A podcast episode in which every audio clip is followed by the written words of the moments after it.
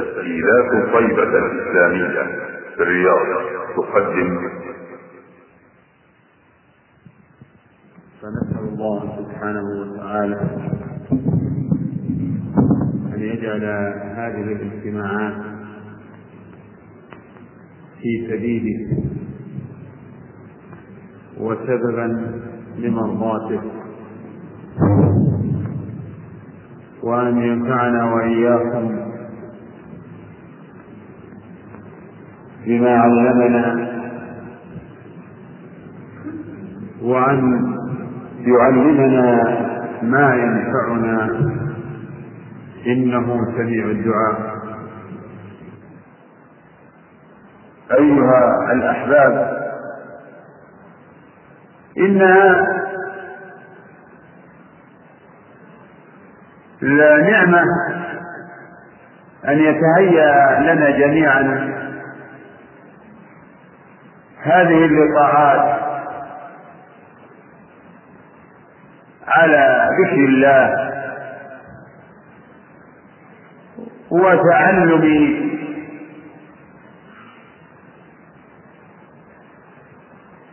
وتعلم العلم الموروث عن محمد عليه الصلاة والسلام فإنه العلم. فإنه العلم.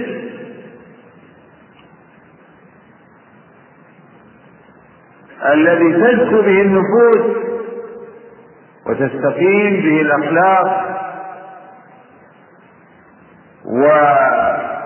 وتشرق به البصائر فهو زكاة وحياة ونور وهدى. وهذا فضل عظيم يمن به تعالى على من يشاء. لقد من الله على المؤمنين. إذ بعث فيهم رسولا من أنفسهم يتلو عليهم آياته ويزكيهم ويعلمهم الكتاب والحكمة. وإن كانوا من قبل لفي ضلال مبين. أيها الإخوة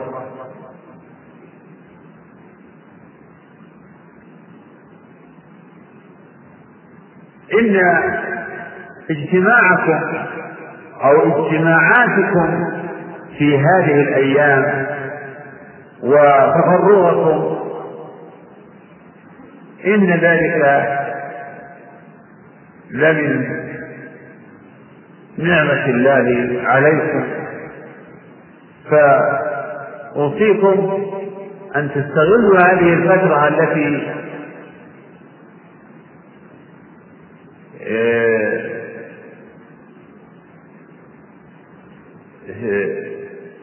التي فرغتم أنفسكم فيها للتزود من العلم من علم الكتاب والسنة.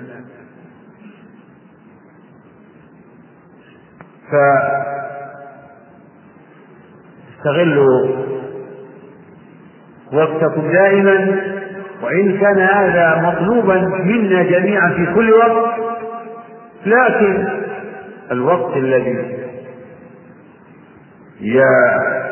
يخصصه الإنسان لعمل ما ينبغي أن يستثمره لهذه المهمة التي قصد إليها وفرغ لها وقته وتخفف فيها من شواغله العامة. فأهل العلم والإيمان هم هم القلة القليلة في كل وقت. هم هم خيرة الله من خلقه. فكل المؤمنين مصطفون. كل المؤمنين مصطفون مختارون. اختارهم الله من من سائر البشرية من سائر الثقلين. هم الخيرة. وربك يخلق ما يشاء ويختار. يعني ويختار من يشاء. فهو تعالى هو خالق كل شيء وهو يختار من خلقه ما يشاء. فهو الذي خلق البشرية وهو الذي يختار منها ما يشاء. وهذا الاصطفاء هو مراتب كثيرة جدا. وعباد الله يتفاضلون في هذا الاصطفاء. تفاضلا عظيما. وهو سبحانه وتعالى أعلم حيث يجعل رسالاته وهو أعلم حيث يجعل فضله. ومن يطع الله والرسول فأولئك مع الذين أنعم الله عليهم من النبيين والصديقين والشهداء والصالحين وحسن أولئك رفيقا.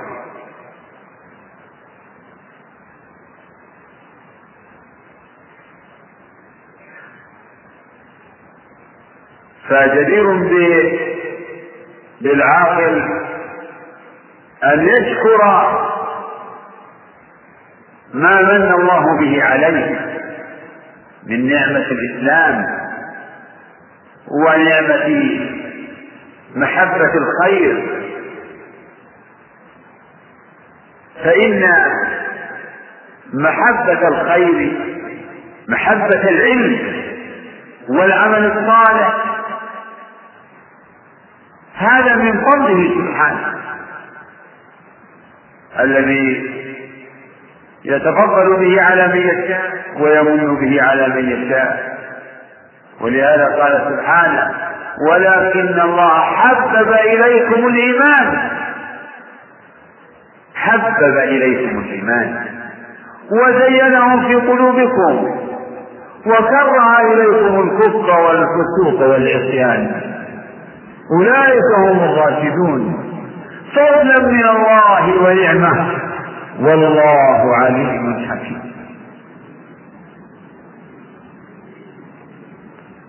فاشكروا الله أيها الأحباب. أوصيكم ونفسي بشكره سبحانه وتعالى على ما أولانا وتفضل به علينا. فكما هدانا للإسلام نسأله تعالى أن يتم علينا هذه النعمة. أن يتم علينا نعمة الإسلام. بالاستقامة على هداه وصراطه المستقيم وأن يستعملنا في الإسلام. أن يستعملنا في الإسلام بطاعته. حتى نكون محققين لإسلامنا. قائمين بحق الله علينا. ومن الدعاء الذي أثنى الله به على من وفقه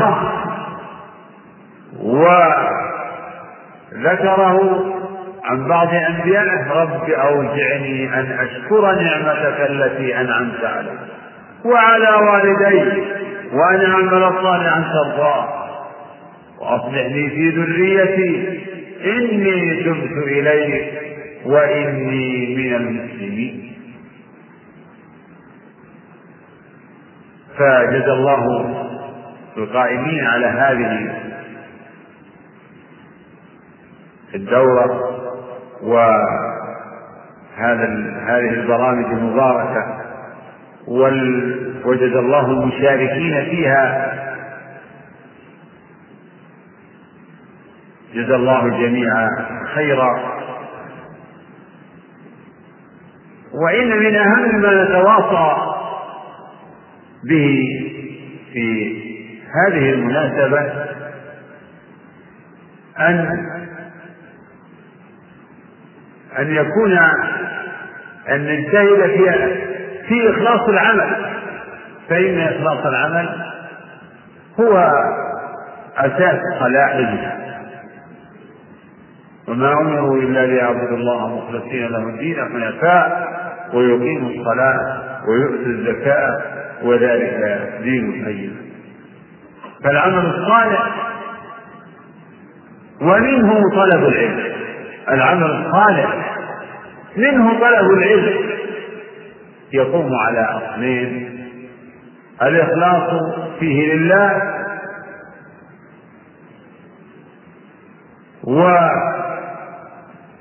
والمتابعة فيه للرسول عليه الصلاة والسلام.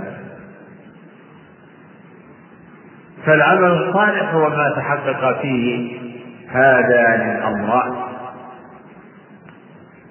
فالأول هو مقتضى شهادة أن لا إله الله. والثاني هو مقتضى شهادة أن محمدا رسول الله.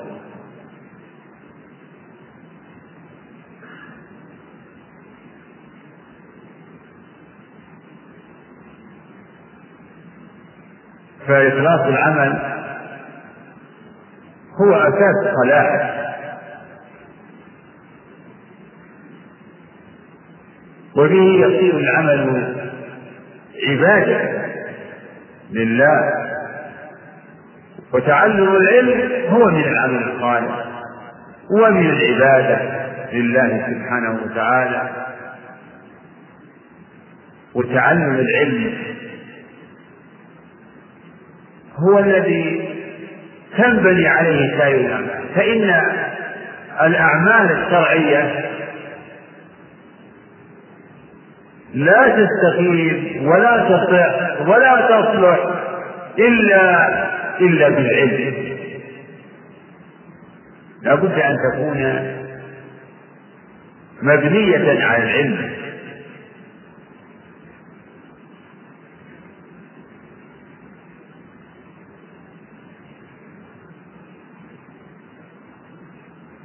فلا بد فالعلم ضروري لتصحيح الاعتقادات وتصحيح الأعمال. وهذا وهذه هي النعمة العظيمة التي فضل بها سبحانه وتعالى من شأن عباده وهي نعمة العلم والعمل. العلم النافع والعمل. صراط الذين أنعمت عليهم. فالمنعم الحق عرفوه تعلموه تبصروا فيه. والحق إنما يعرف بتدبر كتاب الله وسنة رسوله عليه الصلاة والسلام. هم الذين عرفوا الحق واتبعوه. واتباع الحق هو العمل. امتثالا للمأمورات واجتنابا للمنهيات. وإيقانا بالعلوم الصحيحة. ذلك الكتاب لا ريب فيه هدى للمتقين. الذين يؤمنون بالغيب ويقيمون الصلاة ومما رزقناهم ينفقون والذين يؤمنون بما أنزل إليك وما أنزل من قبلك وبالآخرة هم يوقنون. أولئك على هدى من ربهم وأولئك هم المفلحون وهذه هي النهاية وهذه هي العاقبة الهدى والفلاح. فالمؤمنون المتقون المستقيمون هم أهل الهدى والفلاح. فأهل الهدى والفلاح هم الذين جمعوا بين العلم والعمل. بين العلم الصحيح إيمانا بالله ورسوله وكتبه ورسله واليوم الآخر وعملوا الصالحات. وأعظم الأعمال الصالحات هي الصلوات الخمس. أعظم الأعمال الصالحة بعد الشهادتين هي الصلوات الخمس. ولهذا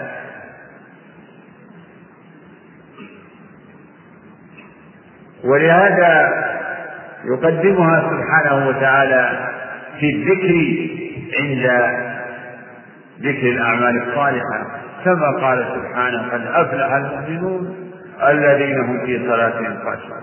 إلى أن قال في ختام صفات المؤمنين والذين هم على صلواتهم يحافظون. أولئك هم الوارثون. الذين يرثون الفردوس هم فيها خالدون. أيها الإخوة في الله لعل هذه المقدمة فيها ذكرى نسأله تعالى أن يجعلنا وإياكم ممن ينتفع بالذكرى وأن ينفعنا بكتابه وسنة رسوله عليه الصلاة والسلام.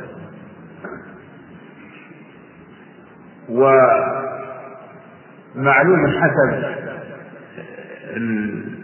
ترتيب البرامج أن لنا في هذا الوقت على قصره درسا وإن كان ذهب هذه الليلة قسط منه لا يتسع للجمع بين بينهما فهذان الدرسان أحدهما في أحاديث الأحكام والثاني في العقيدة. وهذا وهذان الدرسان مرتبطان بما سبقت الإشارة إليه من أن دين الإسلام والعلم الذي جاء به الرسول عليه الصلاة والسلام يشمل أمور اعتقادية وأمور عملية. فدرس العقيدة هذا يتصل بمسائل الاعتقاد ودرس أحاديث الأحكام في عمدة الأحكام يتصل بالنواحي العملية.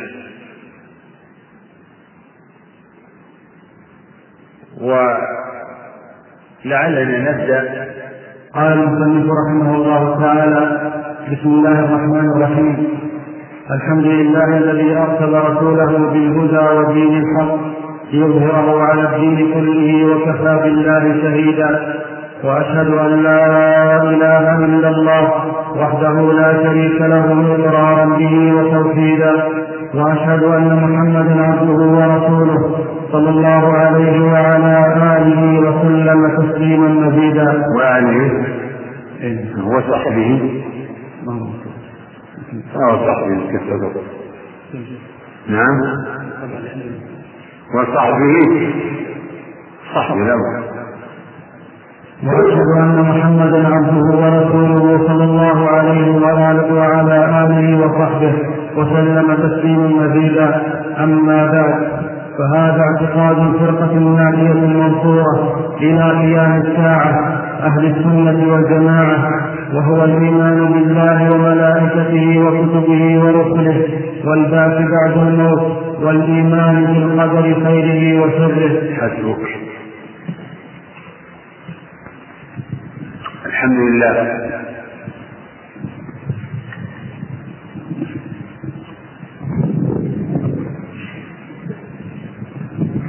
هذه افتتاحية في العقيدة الواسطية من تعريف الإمام الكبير الشهير بعلمه وجهاده وإحيائه للسنن ومحاربته للبدع الإمام المعروف. أحمد بن عبد الحليم بن عبد السلام ابن تيمية الحراني رحمه الله.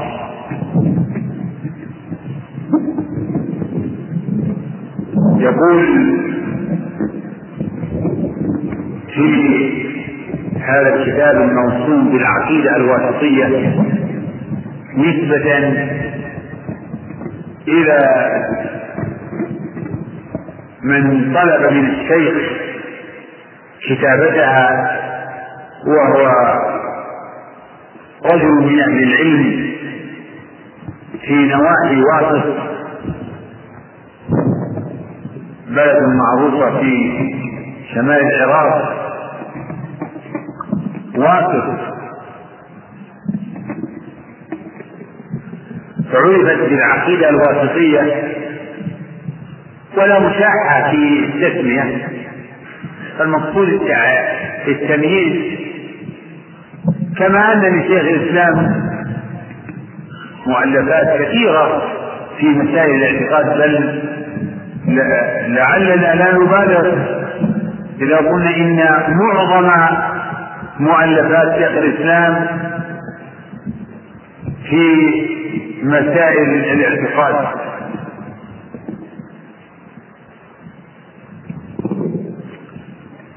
فقد ألف في مسائل الاعتقاد مؤلفات مطولة ومختصرة ومعظمها ألفها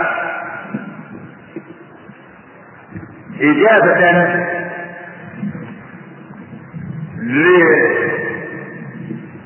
للسائلين. فهو كما ذكر عن نفسه لا يكاد يبتدئ التأليف ابتداء بل جل مؤلفاته إجابة لمسائل وردود على المخالفين. ومن أنفع وأفضل ما ألف في الاعتقاد هذه العقيدة العقيدة الوسطية التي ذكر أنه كتبها وهو قاعد بعد العصر كتبها في مجلس واحد.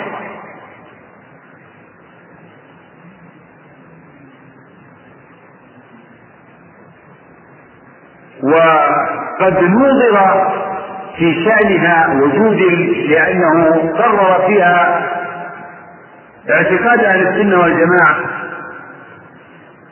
من السلف الصالح من الصحابة والتابعين وأئمة الدين ومن سلك سبيلهم. وهذا يخالف ما عليه جمهور الناس من من العلماء والعامة. فجمهور الناس وكثير من الناس قد دخلت عليهم المذاهب المبتدعة. فلذلك ينكرون ويستنكرون ما يخالف ما هم عليه. وقد أبان رحمه الله في المناظرة التي كتبها وبين أنه إنما يقرر في هذا الاعتقاد ما دل عليه الكتاب والسنة وما درج عليه أهل القرون المفضلة من الصحابة والتابعين وأنه في هذه العقيدة يتحرى الألفاظ الشرعية. الألفاظ الشرعية.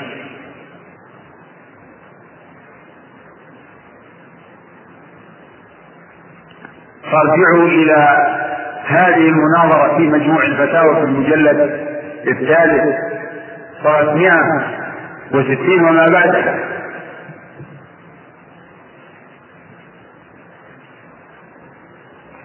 وهذه العقيدة متميزة كما قلت.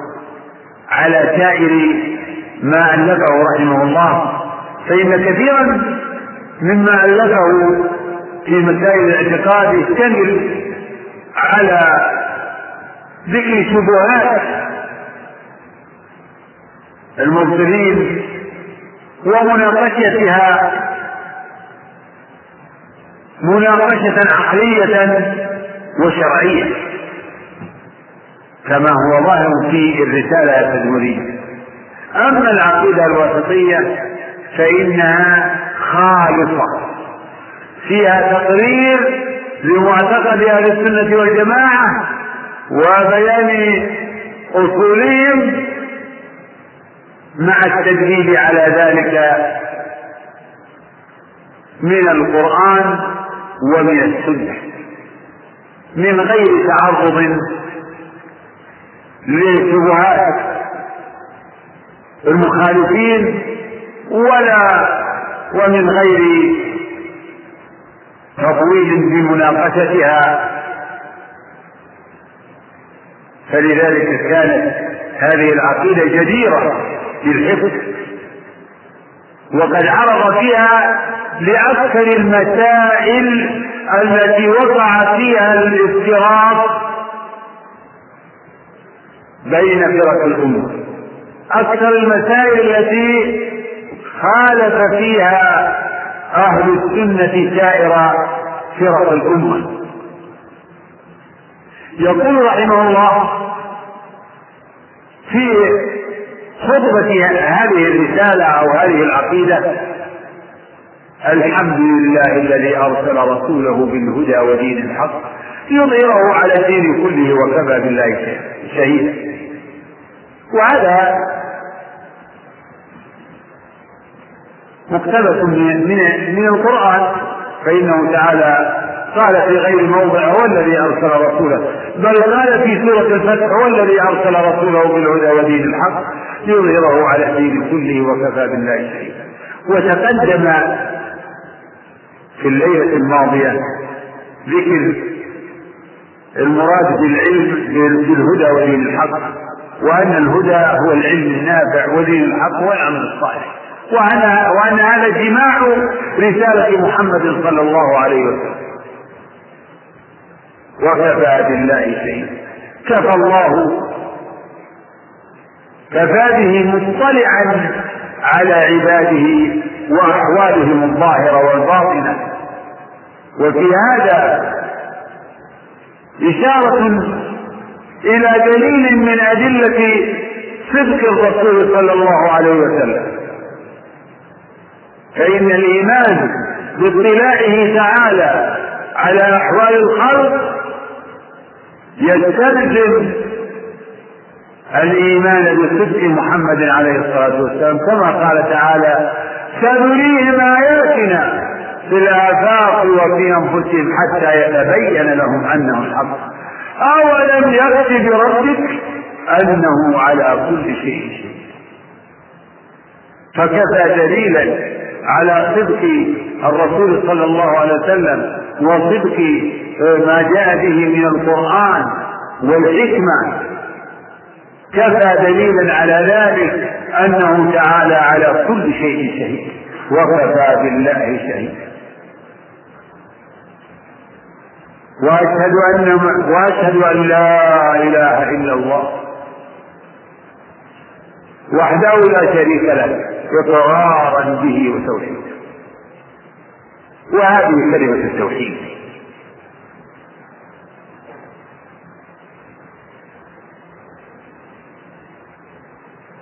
المركبة من نفي وإثبات. من نفي إلهية ما سوى الله وإثبات الإلهية له تعالى وحده.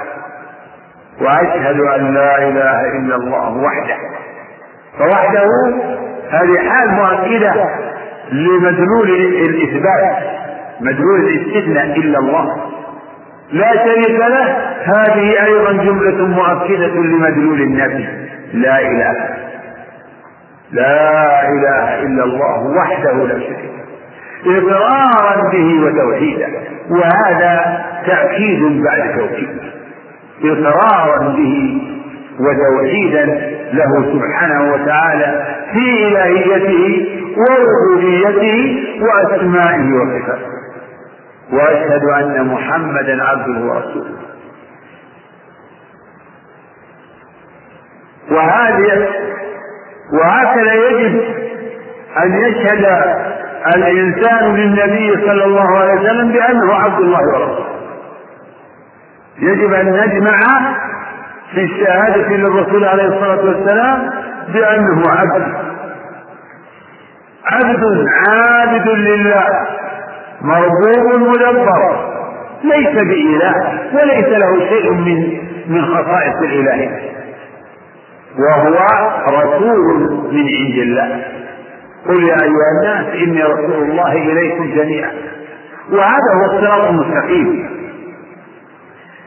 الشهادة بأن محمدا عبد الله ورسوله هو الصراط المستقيم. في ما يجب اعتقاده في الرسول عليه الصلاة والسلام. من فضلك تقلب الشريط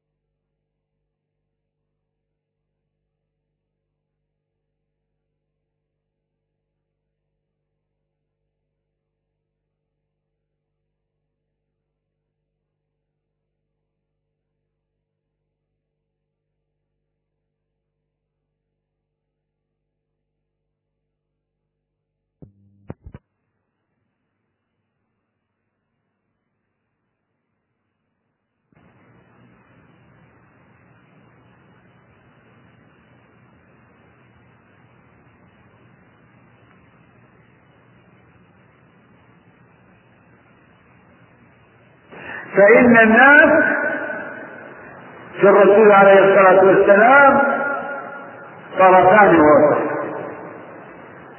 فمن الناس من فرط في حقه فكذبه أو قصر في الإيمان برسالته صلى الله عليه وسلم ومنهم من غلا فيه ورفعه فوق منزلته التي أنزله الله فيها. وهذا ما حذر منه عليه الصلاة والسلام بقوله لا تغروني يعني لا تبالغوا في مدحي ولا تغلوا في. لا تطروني كما أطرت النصارى ابن مريم إنما أنا عبد. فقولوا عبد الله ورسوله صلى الله عليه وسلم. فهذا هو الصراط المستقيم. هو هو الشهادة بأنه عبد الله ورسوله. وأشهد أن محمدا عبده ورسوله. صلى الله عليه وسلم. كما التشهد.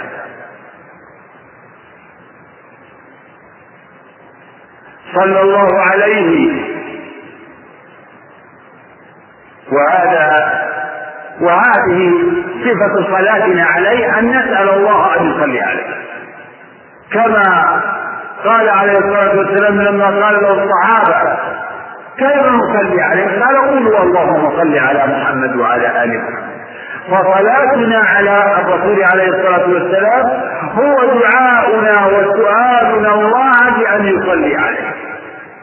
إن الله وملائكته يصلون على النبي. يا أيها الذين آمنوا صلوا عليه وسلموا تسليما. وأحسن ما قيل في هذا المقام أن الصلاة من الله ثناؤه على عبده في الملائكة. ولنبينا عليه الصلاة والسلام من ثناء الله أكمل ما أثنى الله به على عبد من عباده لأنه عليه الصلاة والسلام هو سيد ولد آدم. فحظه من صلاة الله ومن ثناء الله هو أوفر حظ ونصيب. وعلى آله وصحبه. والآل هنا هم أتباعه عليه الصلاة والسلام. وعطف الصحابة على الآل في هذا المقام من عطف الخاص على العام وقد درج أهل السنة على ذكر الصحابة في الصلاة على الرسول عليه الصلاة والسلام. يعني خارج الصلاة. أما في الصلاة فيتقيد بما ورد بنص ما ورد. وعلى آله وصحبه وسلم. هذا كله دعاء. دعاء دعاء له عليه الصلاة والسلام بأن يصلي الله عليه وأن يسلم عليه. يا أيها الذين آمنوا صلوا عليه وسلموا تسليما. وصلاتنا عليه وسلامنا عليه بأن نسأل الله بأن يصلي عليه وأن يسلم عليه. ومن صفة السلام ما جاء في التشهد. السلام عليك أيها النبي. ورحمته ورحمته وبركاته. السلام عليك أيها النبي ورحمته ورحمة الله وبركاته.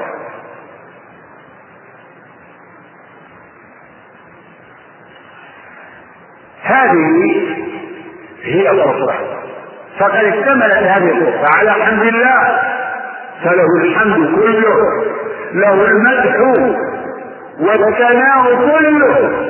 لأنه الموصوف بجميع المحامد الموصوف بكل كمال. فلا يستحق الحمد كله والثناء كله إلا إلا المستحق لكل كمال.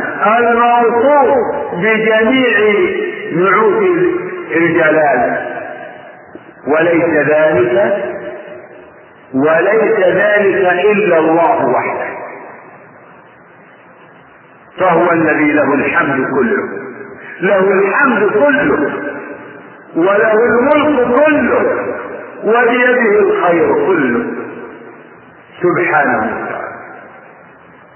يقول الشيخ رحمه الله وسلم. صلى الله عليه وعلى آله وصحبه وسلم. يعني وسلم الله عليه وسلم تسليما. هذا مصدر مؤكد. وسلم تسليما.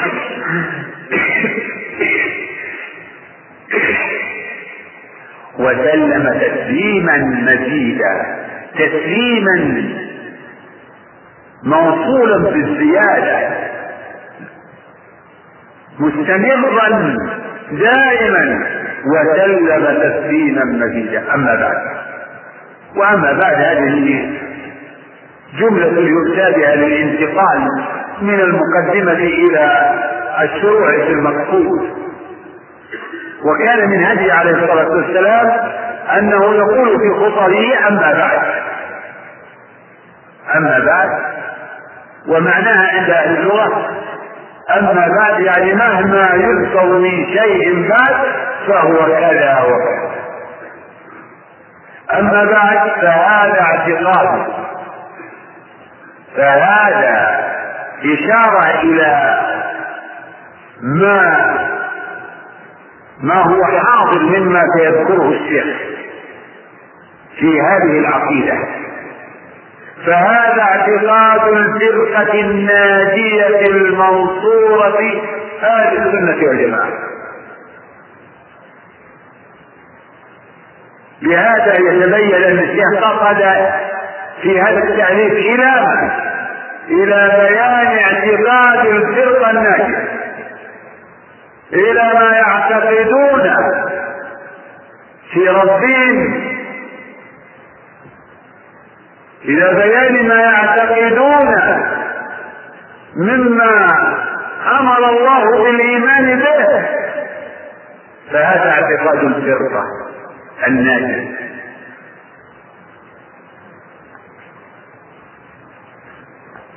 فهذا اعتقاد الفرقة الناجية المنصورة.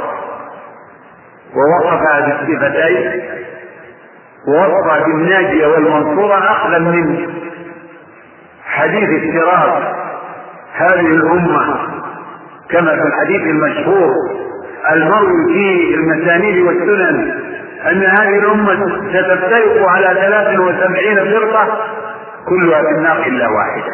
هذه هي الفرقة الناجية.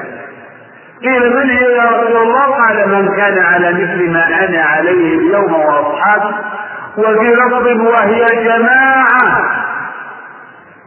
الفرقة الناجية. فالفرقة الملتزمة بما كان عليه الرسول عليه الصلاة والسلام توصف بأنها الناجية اخذا من هذا الحديث. لقوله عليه الصلاة والسلام كلها في النار إلا واحد وهي المنصورة أيضا. فهي موصوفه بالنجاة وبالنصر. اخذا من قوله عليه الصلاة والسلام لا تزال طائفة من أمتي على الحق ظاهرين لا يضرهم من خذلهم ولا من خالفهم حتى يأتي أمر الله تبارك وتعالى. هذه هي الطائفة أو الفرقة الناجية المنصورة. وهم الفرقة الناجية المنصورة هم أهل السنة والجماعة. الذين التزموا طريقة الرسول صلى الله عليه وسلم. وما عليه جماعة المسلمين. واعتصموا بحبل الله جميعا. وجانبوا الفرقة وأسبابها. أهل السنة والجماعة. هذا اعتقادهم. هذا فهذا اعتقاد الفرقة. الفرقة والطائفة. معناهما متقارب. فهذا اعتقاد الفرقة الناجية المنصورة أهل السنة والجماعة. ثم بين الشيخ هذا الاعتقاد إجمال بقوله وهو الإيمان بالله وملائكته وكتبه ورسله والبعث بعد الموت والإيمان بالقدر خيره وشره. هذه هي أصول الإيمان التي فسر بها النبي الإيمان. كما في حديث جبريل حين سأل جبريل النبي صلى الله عليه وسلم فقال أخبرني عن الإيمان. قال أن تؤمن بالله وملائكته وكتبه ورسله واليوم الآخر وتؤمن بالقدر خيره وشره. هذه أصول الإيمان. فجميع مسائل الاعتقاد راجعة إلى هذه الأصول. إذا هذا هو اعتقاد الفرقة الناجية على سبيل على سبيل الإجماع. وهذا الاعتقاد بالإيمان بهذه الأصول على سبيل الإجماع هذا فرض عين. على كل مكلف أن يؤمن بهذه الأصول إيمانا مجملا هذا فرض عين. الإيمان بالله. والإيمان بالله يشمل ثلاثة أمور. الإيمان به ربا يعني مالكا مدبرا منعما متفضلا خالقا رازقا. والإيمان به إلها معبودا. لا يستحق العبادة غيره. والإيمان به مستحقا لجميع صفات الكمال ونعوت الجلال.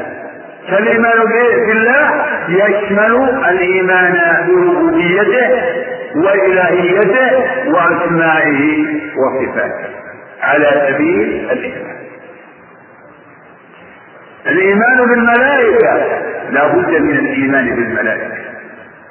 كما أخبر الله عنهم في كتابه الإيمان بأنهم مخلوقون موجودون عباد. مكرمون خيار. اختارهم الله واصطفاهم وفضلهم و وجعلهم عبادا طائعين خاضعين وقالوا اتخذ الرحمن ولدا سبحانه. في هذا رد على من زعم أن الملائكة ملك الله. فجعلوهم ولدا لله. وقالوا اتخذ الرحمن ولدا سبحانه بل عباد مكرمون. لا يسبقونه بالقول وهم بأمره يعملون يعلم ما بين أيديهم وما خلفهم ولا يحب وما خلفهم ولا يشفعون إلا لمن ارتضى وهم من خشيته مشركون فإن استكبروا فالذين عند ربك يسبحون له بالليل والنهار وهم لا يفهمون. فإن استكبروا فالذين عند ربك يسبحون له في الآية الأخرى إن الذين عند ربك إن الذين عند ربك لا يستكبرون عن عبادته ويسبحونه وله يسبحون والآيات في ذكر الملائكة وصفاتهم وعبادتهم لربهم ودوام خضوعهم وتسبيحهم كثيرة. فهم عباد ليسوا آلهة ومن يكن منهم إني إله من دونه فذلك نجزيه جهنم كذلك نجزي الظالمين. وحاشا أن يقول أحد منهم ذلك فهم معصومون. الإيمان بالكتب وهو الأصل الثالث. يتضمن الإيمان بكل ما أنزله الله من كتب من كتبه على من شاء بالكتب. ما علمنا منها وما لم نعلم. يجب أن نؤمن بأن الله أنزل كتبا على من شاء من رسله منها التوراة والإنجيل والزبور وأعظم كتب الله هو هذا القرآن. أعظم كتب الله.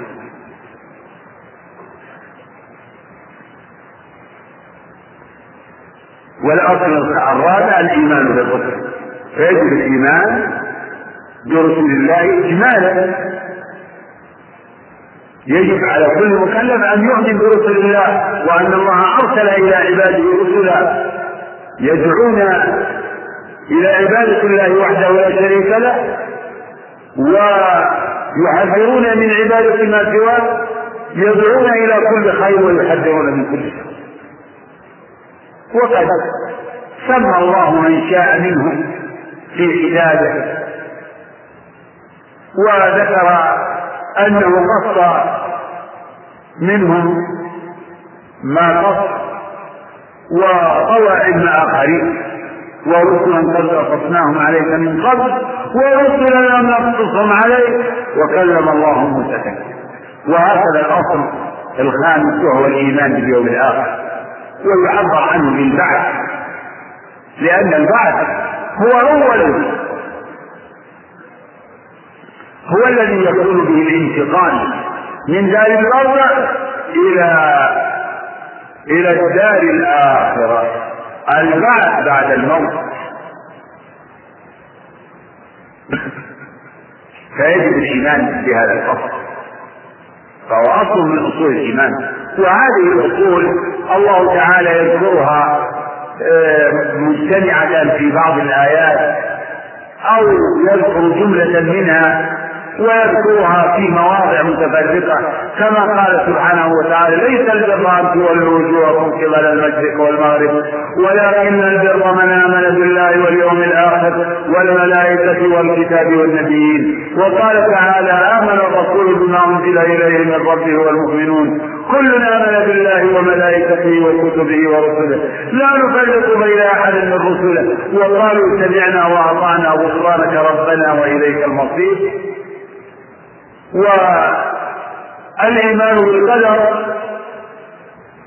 يندرج في الإيمان بالله وله أدلة مفصلة في القرآن ومنها قوله تعالى إنا كل شيء خلقناه بقدر ومنها قوله تعالى ألم تعلم أن الله يعلم ما في السماء والأرض إن ذلك في كتاب إن ذلك على الله يسير ومنها قوله تعالى ما أصاب من مصيبة في الأرض ولا في أنفسكم إلا في كتاب من قبل أن نبرأها. إن ذلك على الله.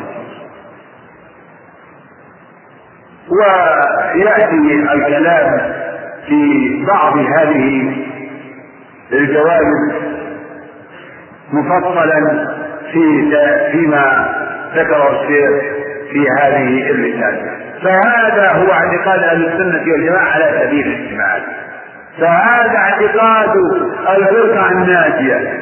اعتقادهم على سبيل الإجمال أو اعتقادهم إجمالا ما هو؟ إذا نقول نعم. الإيمان بالله وملائكته وكتبه ورسله واليوم, واليوم الآخر أو البعد بعد الموت والإيمان بالقدر خير وشر هذا هو اعتقاد أهل السنة والجماعة على سبيل الإجمال. فهذه أركان الإيمان أو أصول الإيمان وكما قلت لكم إن جميع مسائل الاعتقاد يرجع إلى هذه الأصول الستة. نعم. بعد. ومن الإيمان بالله الإيمان بما وصف به نفسه في كتابه وبما وصفه به رسوله محمد صلى الله عليه وسلم. من غير تحريف ولا تعطيل ومن غير تكييف ولا تمثيل بل يؤمنون بأن الله سبحانه ليس كمثله شيء وهو السميع البصير. فلا ينفون عنه ما وصف به نفسه ولا يحرفون الكلم عن مواضعه ولا يلحدون في أسماء الله وآياته. ولا يكيفون ولا يمثلون صفاته بصفات خلقه. ولا يمثلون صفاته بصفات خلقه لأنه سبحانه لا سمي له ولا كفو له ولا ند له ولا يطاق بخلقه سبحانه وتعالى فإنه أعلم بنفسه وبغيره وأصدق قيلا وأحسن حديثا من خلقه. بعدما ذكر اعتقاد أهل السنة والجماعة اجمالا شرع في ذكر اعتقادهم تفصيلا. فقال ومن الإيمان بالله من الإيمان بالله. مما يدخل في الإيمان بالله الإيمان بما وصف الله به نفسه في كتابه. وبما وصفه به رسوله صلى الله عليه وسلم. الإيمان بما وصف الله به نفسه في كتابه وبما وصفه به الرسول صلى الله عليه وسلم فيما صح من سنته هذا هو من الإيمان بالله كما تقدم عليه. والإيمان بذلك يكون بإثبات ما أثبته الله لنفسه وأثبته له رسوله.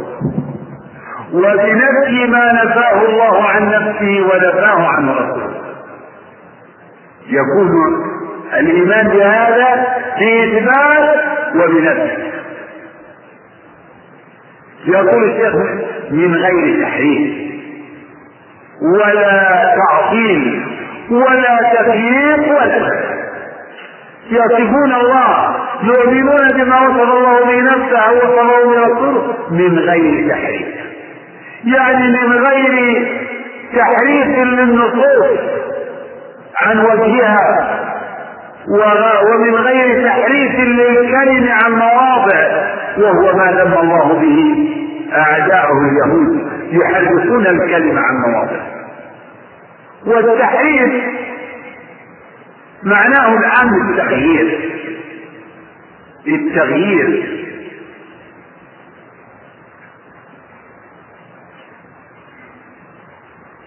وهو يشمل التغيير اللفظي أو التغيير المعنوي.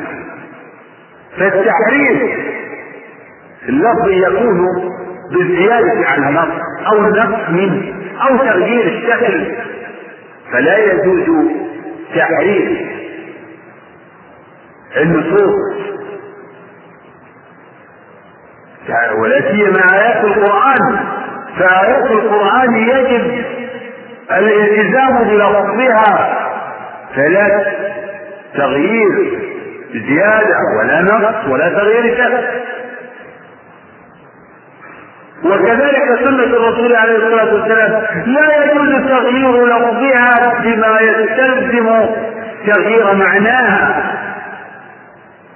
فإن ذلك من تحريف الكلمة عن مواضع. بل يجب إجراء النصوص على ظاهرها. ومن ومن غير تعطيل. من غير تعطيل لأسماء الرب وصفاته بنفيها تعطيل أسماء الرب وصفاته أو تعطيل الرب عن صفات كماله إنما يكون بجحدها ونفيها مأخوذ التعطيل من العقل بمعنى الخلو يعني إخلاء الرب عن ما وصف به نفسه وصفه به رسوله. فالمعطلة ينفون ما أثبته الله من نفسه. ينفون ما وصف الله به نفسه وما أثبته الله لنفسه أو أثبته له رسوله. فيعطلون الرب عن كماله المقدس. ينفون استواءه على عرشه. ينفون حقيقة اليدين كما سيأتي مفصل ومن غير تكييف أيضا. أي من غير بحث عن كيفية صفات الرب ولا تعرض لتحديد كنه صفاته.